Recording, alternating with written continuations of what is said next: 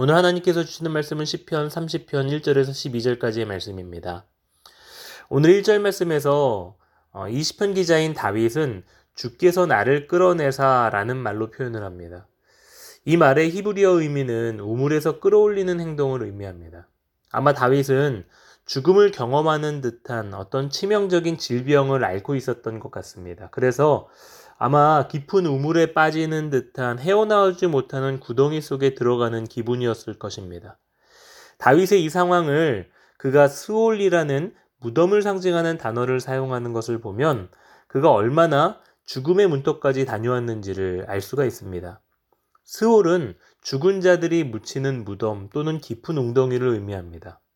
그렇게 이 세상의 가장 깊은 곳으로 빠져 있는 상태에서 다윗은 구원을 경험합니다.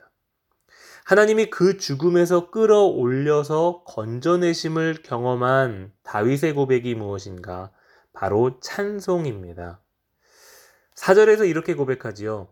주의 성도들아 여호와를 찬송하며 그의 거룩함을 기억하며 감사하라. 그의 노염은 잠깐이요 그의 은총은 평생이로다. 저녁에는 울음이 깃들일지라도 아침에는 기쁨이 오리로다. 다윗이 죽음의 문턱에서 건짐을 받게 된 은혜와 감사에 대한 찬송은 자기 고백에서만 멈추지 않았습니다. 다윗은 모든 성도들에게 그 하나님의 위대하심을 감사함으로 선언합니다. 아, 묵상하면서 생각나게 된 한 여자 목사님이 계셨습니다. 아, 지금은 하나님의 품에 앉아, 안기셨지만 생전에 참 깊은 감격과 은혜를 주셨던 분이셨습니다. 그 목사님께서는 암 말기라는 의사의 진단 속에서도 늘 하나님을 향한 찬양과 감사가 무엇인지 많은 성도들에게 은혜를 주셨습니다.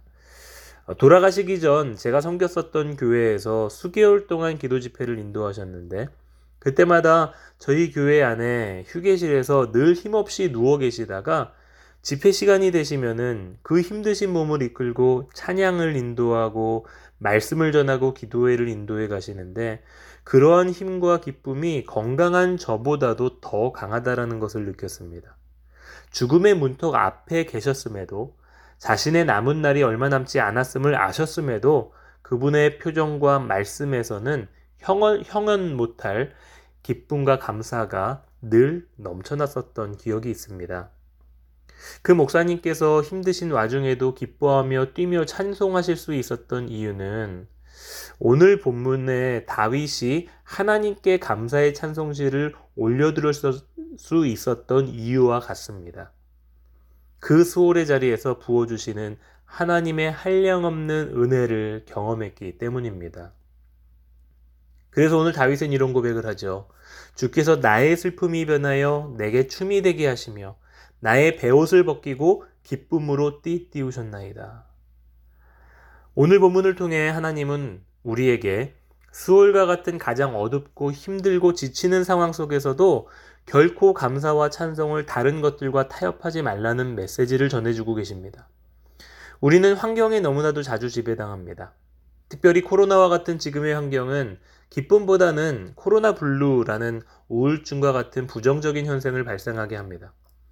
그래도 희망을 안고 버티며 살아가려고 하지만 매일매일 들려오는 확진자들의 수의 증가와 이런저런 들려오는 이야기들은 우리의 마음의 여유를 더 빼앗아 가는 것 같아 보입니다. 그런데 이럴 때 우리가 알아야 될 사실이 있습니다. 지금 우리의 이런 상황과 형편을 가장 기뻐하고 즐거워하는 자가 바로 어둠의 세력, 즉 사단의 세력이라는 사실입니다.